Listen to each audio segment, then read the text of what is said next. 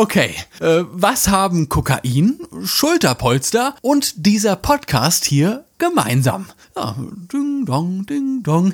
Richtig. Sie alle hatten ihre Glanzstunde in den 80ern. Und damit begrüße ich euch endlich ja, zu Episode Nummer 80 des Glas Podcast. Wir haben heute auch viel zu besprechen, daher huschen wir jetzt ohne weitere Umwege direkt in die heutige Folge. Schön, dass ihr wieder mit dabei seid. Ende Januar haben wir die größte Explosion eines Meme-Stocks gesehen, das sogar die Tagesschau darüber berichtet hat. Die Aktie vom angeschlagenen GameStop-Unternehmen verdoppelte quasi im Stundentakt seinen Börsenwert. Und ja, warum?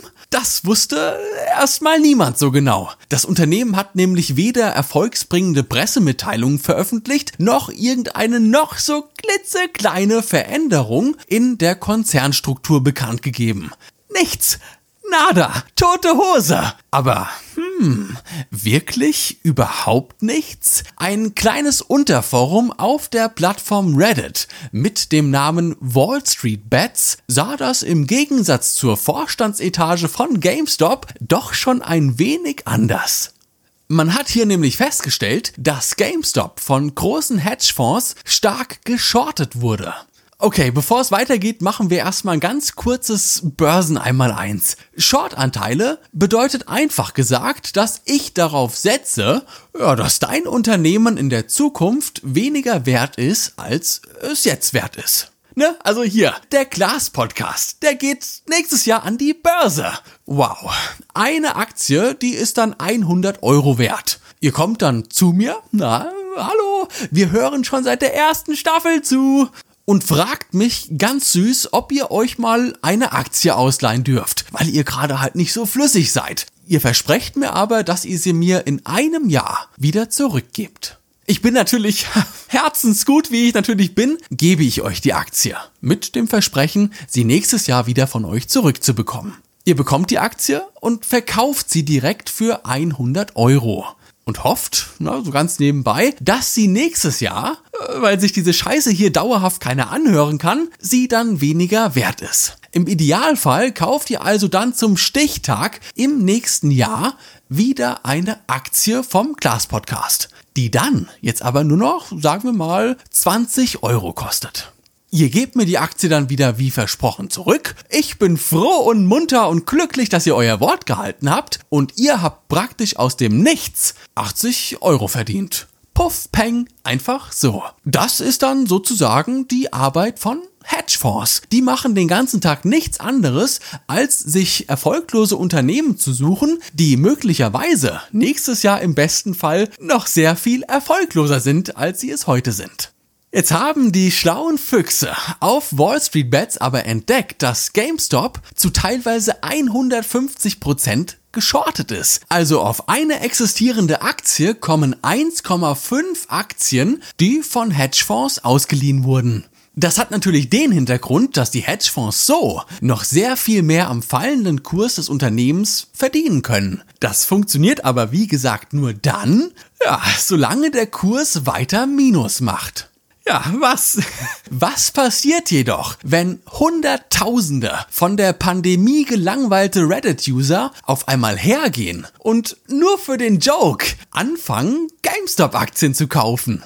Der Kurs der Kurs explodiert und bringt die Hedgefonds in eine Situation, in der sie keine Millionen verdienen, sondern sie eher Milliarden zahlen müssen, um die nötigen Aktien zum Stichtag wieder zurückzukaufen. Besonders dann, wenn man sich mehr Aktien geliehen hat, als überhaupt auf dem freien Markt verfügbar sind. Man könnte also fast sagen, dass die Jungs und Mädels auf Reddit auf einmal in der Situation waren, in der sie scheinbar selbst den Preis einer Aktie definieren konnten. Einfach weil sie das hatten, was die Hedgefonds jetzt nur noch bei ihnen bekommen konnten. Ganz schön skrupellos. Das würde man doch ehrlichen Börsenleuten und Aktionären niemals zutrauen. Nein, nein, nein. Doch was war jetzt schuld daran, dass besonders ein Großteil der Leute, die den Kurs einer fast schon wahllos gepickten Aktie innerhalb von nur wenigen Tagen ja fast verzehnfachen konnten, aber trotzdem sehr viele davon am Ende des Tages kaum Gewinne realisiert haben? Und hier, jetzt, jetzt ist es soweit, hier muss ich mir auch selbst eingestehen, als Mensch, ihr wisst es, der sehr oft die Dinge sehr kritisch hinterfragt, besonders im guten alten Internet, dass ich hier eiskalten Fake News auf den Leim gegangen bin. Denn auch ich war einer von den vielen kleinen Reddit-Usern, die auf einmal Wolf of Wall Street gespielt haben. Als irgendwann Ende Januar die Spitze der Kursexplosion erreicht war, ja, da konnte es ja nur noch in eine Richtung weitergehen. Und die war halt nach unten. Relativ schnell machte sich dann die Meldung breit, dass der Kurs aber eigentlich gar nicht fällt oder gar nicht fallen will. Der Kursfall war künstlich durch die Hedgefonds, unserem auserwählten Endgegner, äh, eingeleitet worden. Der Kurs der Aktie wurde durch sogenannte Short Ladder Attacks manipuliert, was ihn dann auch letztlich zum Fall gebracht hat. Teil 2 des Börsen einmal 1, eine Short Ladder Attack oder Kurzleiterattacke, beschreibt ein Szenario, in dem sich Hedgefonds Aktien zu immer geringeren Kursen hin und her schieben. Hin und her und wieder zurück und hin und her und dadurch dem Algorithmus weiß gemacht wird, dass der Kurs gerade fällt. Und wenn der Algorithmus denkt, dass es nach unten geht, dann geht's auch nach unten. Teilweise ganz schön schnell. Also, der Glas-Podcast ist ja ab nächstem Jahr an der Börse. Der neu entstandene Aufsichtsrat war aber der Meinung gewesen, dass ich als Mitglied des Glas-Podcasts einfach nicht mehr tragbar bin und dann haben die mich eben rausgeworfen. Ich habe also jetzt einen, uh, einen riesen auf mein eigenes Unternehmen und möchte denen so einen kleinen Denkzettel verpassen. Also gehe ich her und verkaufe euch meine 100 Glas-Aktien für 75 Euro. Ihr verkauft mir dann eure Glas-Aktien wiederum für 74 Euro und ich euch die dann wieder für 73 und immer so weiter. Und schwuppsdiebums hat man ein gewisses Volumen mit immer weiter fallenden Kursen gehandelt, das dann letztlich auch den eigentlichen Kurs zum Fallen bringt. Die klare Botschaft an uns Reddit-User war jetzt also gewesen, hold. Hold, hold, hold mit unseren Diamond Hands. Haltet die Aktie verdammt nochmal. Das provozierte Ziel einer Kurzleiterattacke ist es ganz klar bei anderen Aktionären, Panikverkäufe auszulösen. Oh nein, scheiße, der Kurs ist schon um 100 Euro gefallen. Verkaufen, verkaufen, verkaufen. Ach, der letzte macht das Licht aus und so. Klingt doch auch ganz schlüssig, dass ein Hedgefonds seine Short Positions lieber bei 30 Euro pro Aktie deckt, als wenn er 300 Euro pro Aktie zahlen müsste. Ist ja nicht so, dass die Typen irgendwie eine gemeinnützige Organisation sind. Aber, aber nein, nein, nein, nicht mit uns. Wir haben den Trick nämlich schneller durchblickt, als die Schweine an der Wall Street ETF-Sparplan sagen können. 1000 Euro pro Aktie ist kein Meme. Halten, Jungs. Es wird gehalten. Diamond Hands, Diamond Hands, Diamond Hands. Wir müssen Eier beweisen. Ach, was, was soll der Geiz? 5000 Euro pro Aktie. Es ist mathematisch absolut schlüssig, dass wir sogar 10.000 Euro pro Aktie bekommen können. Wir müssen die Hedgefonds nur lange genug bluten lassen. Halten, halten, halten. Nächster Stopp ist auf dem Mars. Was? Äh, was? Ich war gerade. Äh, was ist. Shortletter, Shortletter-Attacken gibt es ja. Also die gibt es schon, aber nicht in diesem Ausmaß und unter solchen Bedingungen. Ja. Naja, und jetzt mal, also. Puh. Jetzt mal so ganz ehrlich, so unter uns, als ich euch das System der Shortletter Attack und den erwünschten Effekt dieser Attacke erklärt habe, da klang das doch schon ganz schlüssig, oder? Ja, das klang es für sehr viele, mich eingeschlossen. Sogar so schlüssig, dass ich es nicht einmal für nötig gehalten habe, zumindest einmal diesen Begriff in irgendeine Suchmaschine reinzuhacken und mal kurz drüber zu fliegen, was da so für Ergebnisse bei rumkommen. Hätte ich das mal lieber gemacht. Tja, hätte, hätte, Fahrradkette. Hätte ich das nämlich mal gemacht, hätte ich sehr schnell gesehen, dass dieser Begriff vor dem aktuellen Hype der Meme-Aktie rund um GameStop so gut wie keinerlei Erwähnungen auf irgendeiner Internetseite in der Vergangenheit gehabt hat. Für mich persönlich musste der Kurs also erst noch einige Stockwerke tiefer fallen, bis ich meiner unausweichlichen Wahrheit ins Gesicht geblickt habe und ich doch, äh, naja, relativ ernüchtert die Aktien wieder abgestoßen habe. Ich habe am Ende des Tages Plus bei der ganzen Aktion gemacht, aber ich sag euch auch ganz ehrlich, dass das eher reines Glück war. Ich bin noch nämlich relativ niedrig eingestiegen. Hätte ich lediglich einen halben Tag später eingekauft, hätte ich mich mit einem, naja, dicken, roten, fetten Minus auf der Stirn wieder aus meinem Depot erstmal abgemeldet. Das Konzept der bösen Hedgeforce, die uns, dem kleinen Mann, mit diesen Attacken den Krieg erklärt haben, waren Fake News. Fake News, die uns dazu animieren sollten, die Aktien weiter zu halten. Das gepaart mit hunderttausenden anderen Nutzern auf der Plattform, die im Rausch sind, die im Blutrausch sind, die in kürzester Zeit eine solche Gruppendynamik erzeugt haben, das habe ich in meinem Leben so erst ganz, ganz selten erlebt. Fernab jeglicher Realität schien auf einmal alles möglich. Ein paar Menschen aus einem Reddit-Unterforum, die eigentlich nur just for the memes angefangen haben, GameStop-Aktien zu kaufen, haben auf einmal urplötzlich milliardenschwere Hedgefonds sowas von an den Eiern, ja, man hatte buchstäblich das Gefühl, mit jedem Upvote, mit jedem Raketen-Emoji reißt man sie ihnen ein Stück weiter raus. Das Konzept dieser Falschwahrnehmung nennt man Echokammer. Und spätestens seit Anfang der Pandemie im letzten Jahr haben wir gesehen, dass fast jeder dafür anfällig ist, Opfer einer solchen Echokammer zu werden. Das Problem? Viel zu oft muss erst gefährlich viel Zeit vergehen, bis man sich dessen auch wirklich bewusst wird. Na, ich hätte mich auch gefreut, wenn ich bei 350 verkauft hätte, verdammte Scheiße nochmal. Naja, so ist es. Mal verliert man, mal gewinnen die anderen. Definieren wir doch einfach mal den Begriff der Echokammer. Ich befinde mich in einem digitalen Raum mit ausschließlich Menschen, die das sagen, was ich gerade hören möchte. Menschen mit einer anderen Meinung oder auch nur einer anderen Sichtweise auf die Dinge werden von vornherein ausgeschlossen. Und sollten sie es vielleicht doch geschafft haben, den Raum zu betreten, werden sie umgehend ah, mundtot gemacht und wieder verbannt. Dazu kommen dann noch feingestreute und auf den ersten Gedanken logisch erscheinende Fake News sowie das unfassbar mächtige Gefühl, das System da draußen für einen kleinen Moment lang durchblickt zu haben. Zu glauben, etwas zu wissen, das ein Großteil der Menschen da draußen noch nicht verstanden haben. Und dann, naja, dann muss ich mich letztlich nur zwei, drei, vier, fünf Tage lang in dieser Echokammer aufhalten. Ich muss sogar nicht mal aktiver Teil dieser Community sein. Ich muss nur lesen und zuhören. Und schon bin ich ab Punkt X fest davon überzeugt, dass uns äh, Bill Gates einen Mikrochip durch die Covid-Impfung einpflanzen will, dass es weltweit vernetzte Tunnelsysteme von pädophilen Milliardären gibt, die so Kinder entführen wollen und auch natürlich, dass ich mich in der Position befinde, 5000 Euro für eine Aktie zu verlangen, die vor wenigen Wochen noch keine 20 Euro wert war. Ja, klingt doof, ist aber so.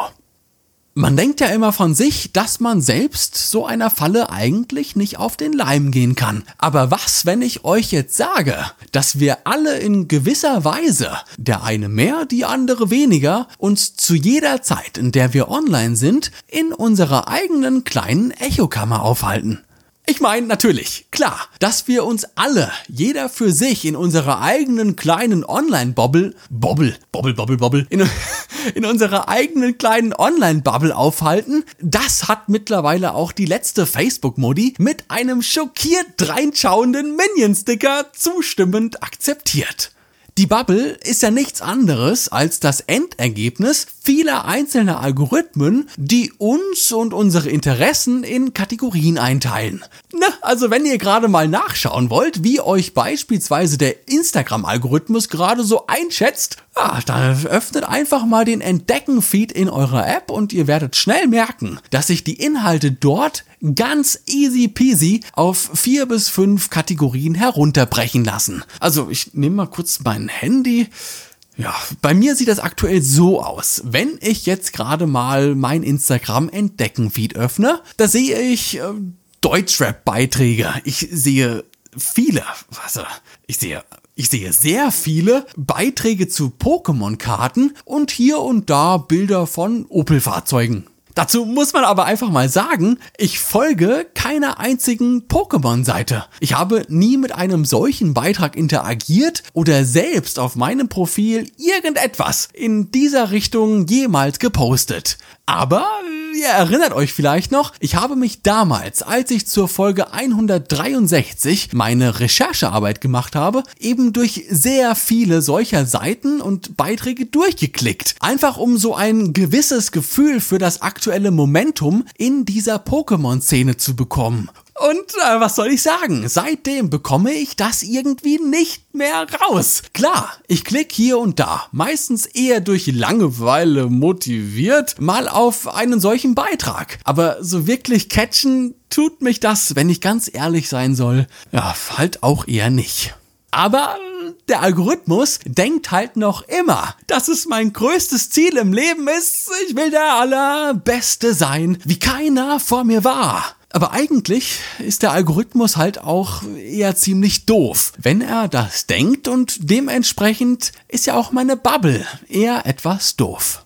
Wenn du einmal vom System eingeteilt wurdest, kommst du da halt nur sehr langsam und oh, mühselig wieder raus. Ne? Ich meine hier, das beste Beispiel, das vor ein paar Jahren ja auch mal viral ging, war eine schwangere Frau, die halt dementsprechend dann nach Themen und Produkten rund um eine Schwangerschaft gesucht hat, der dann auch die dementsprechende Werbung angezeigt wurde. Die Frau hatte dann aber leider wenige Wochen später eine Fehlgeburt, beziehungsweise die Schwangerschaft musste vorzeitig beendet werden. Aber trotzdem wurden der Frau auch noch Monate danach Werbung für Babyprodukte angezeigt. Ganz schön, ach, es ist schon ganz schön makaber, wenn man da mal so drüber nachdenkt. Also, Schlussfolgerung, meine Bubble, die ist ganz schön doof und sehr undynamisch und träge. Und deine, ja, deine, die ist das auch. Und hey, deine ist auch sehr langsam. Und doch, du hast die dürfste Bubble von allen. Ja, genau. Ach komm, was soll's. Jeder hier, der gerade zuhört, hat eine sehr undynamische Bubble. Das entscheide ich jetzt einfach mal so. Ja, herzlichen Glückwunsch, wir haben das System endlich durchblickt. Ah. Jetzt habt ihr aber aus einem gewissen Grund hier eingeschaltet. Ist ja nicht so, dass ihr einfach eure Podcast-App öffnet und einfach mal random auf irgendeinen Podcast geklickt habt und euch jetzt hier freiwillig mein Gelaber anhört. Na, schön wär's, aber ich weiß, dass es halt nicht so ist. Ihr hört hier zu, weil wir uns persönlich kennen. Ihr euch vielleicht für Social Media interessiert, ihr Fotografen seid oder was ich ja noch sehr viel löblicher finden würde, weil ihr euch für die digitale Privatsphäre so ein bisschen interessiert. Und so kommen sich, ohne dass wir aktiv dafür etwas machen müssen, unsere Bubbles, die ja eigentlich unabhängig voneinander existieren, so ein Stückchen näher. Jetzt findet ihr den Podcast irgendwie Knorke. Der ist irgendwie ganz schön cool. Ich gebe dem mal eine 3-Sterne-Bewertung. Danke dafür auch noch an dieser Stelle. Ich verstehe es nicht. Naja. Ihr kommt also als nächstes in die ausgestorben langweilige Klar-Signal-Gruppe. Wir folgen uns dann noch auf Instagram und fangen Stück für Stück an, uns täglich auszutauschen.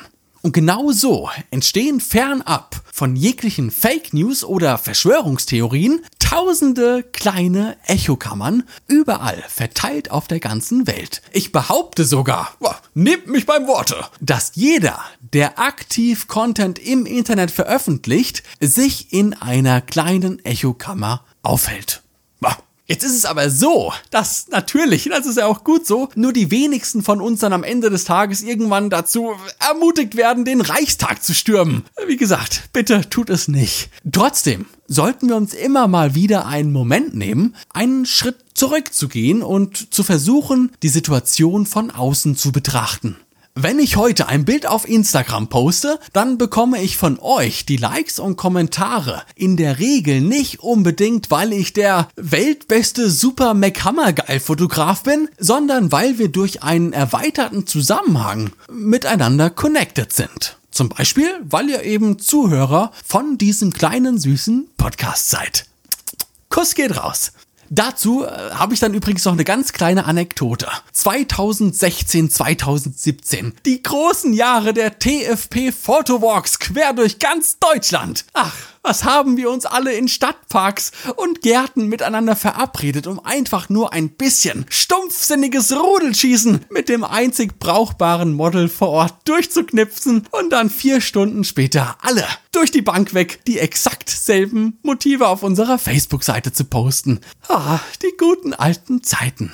Ich nenne jetzt natürlich keine Namen, aber es gab damals einen Fotografen, der schon so ein bisschen mehr Likes, mehr Follower, mehr Reichweite hatte als wir kleinen Dorffotografen. Kurz vor einem Fotowalk hier in der Nähe hat er in einer privaten Gruppe angekündigt, dass er schließlich auch kommt. Ah, er hat sich dazu überwunden. Er wird auch erscheinen. Er wollte dann aber nicht auf der offiziellen Veranstaltungsseite zusagen, weil er die reale Befürchtung hatte, dass sich dann vor Ort eine kleine Menschentraube aus willigen Models, die sich ihm anbieten und lüsternen Fanboys bildet, die ihm einfach nur seine Arbeitsweise abgucken wollten. Naja, das Ende vom Lied war, dass sich keine Sau für den Typen interessiert hat. Klar, man hat hier mal ein Hallo rübergewunken, aber fotografiert hat er an diesem Tag zumindest nicht, weil er sich im Voraus keine Termine mit den Mädels ausgemacht hat. Und so geht man ab und an, auch hier und da, natürlich im kleineren Maße, dem Trugschluss seiner eigenen kleinen Echokammer auf den Leim. Ich glaube, davor sind wir alle nicht gewahrt. Also, wie wär's? Ab und an einfach mal versuchen, das Geschehen auf eurem Smartphone so ein Stück weit von außen zu betrachten, sich dessen bewusst zu werden. Und vielleicht noch als abschließenden kleinen Tipp oder Ratschlag, wenn ihr Leute in eurem Umkreis habt, die eben vielleicht von solchen Telegramm, Verschwörungstheorie, Attila Hildmann, Michael Wendler, egal, Fakten durchsiebt sind, dass die wirklich aus dem Innersten an das glauben, was da geschrieben wird Vielleicht diese Menschen nicht direkt vor den Kopf zu stoßen, wie doof sie doch sind, sondern vielleicht einfach mal gemeinsam versuchen, die Fakten von außen zu betrachten. Wie gesagt, manchmal reicht es schon, gewisse Begriffe einfach mal bei Google reinzuhacken, um zu erkennen, dass außerhalb dieser Echokammer dieses Wort, dieser Satz, dieser Schlüsselbegriff eigentlich keine Bedeutung hat. So, in diesem Sinne, ihr süßen Mäuse, würde ich sagen, dass es das für heute mal wieder gewesen ist. Ich hoffe natürlich wie immer, dass ihr wieder eine Kleinigkeit in eurer süßen Glastupperdose mit nach Hause nehmen konntet. Und dann würde ich einfach ganz ungezwungen vorschlagen, dass wir uns, ihr wisst jetzt was kommt, das nächste Mal hören, wenn es wieder heißt Glas zu dem Podcast. Lasst krachen, ihr süßen Mäuse. Ich hab euch ganz doll lieb. Ciao. Brrr.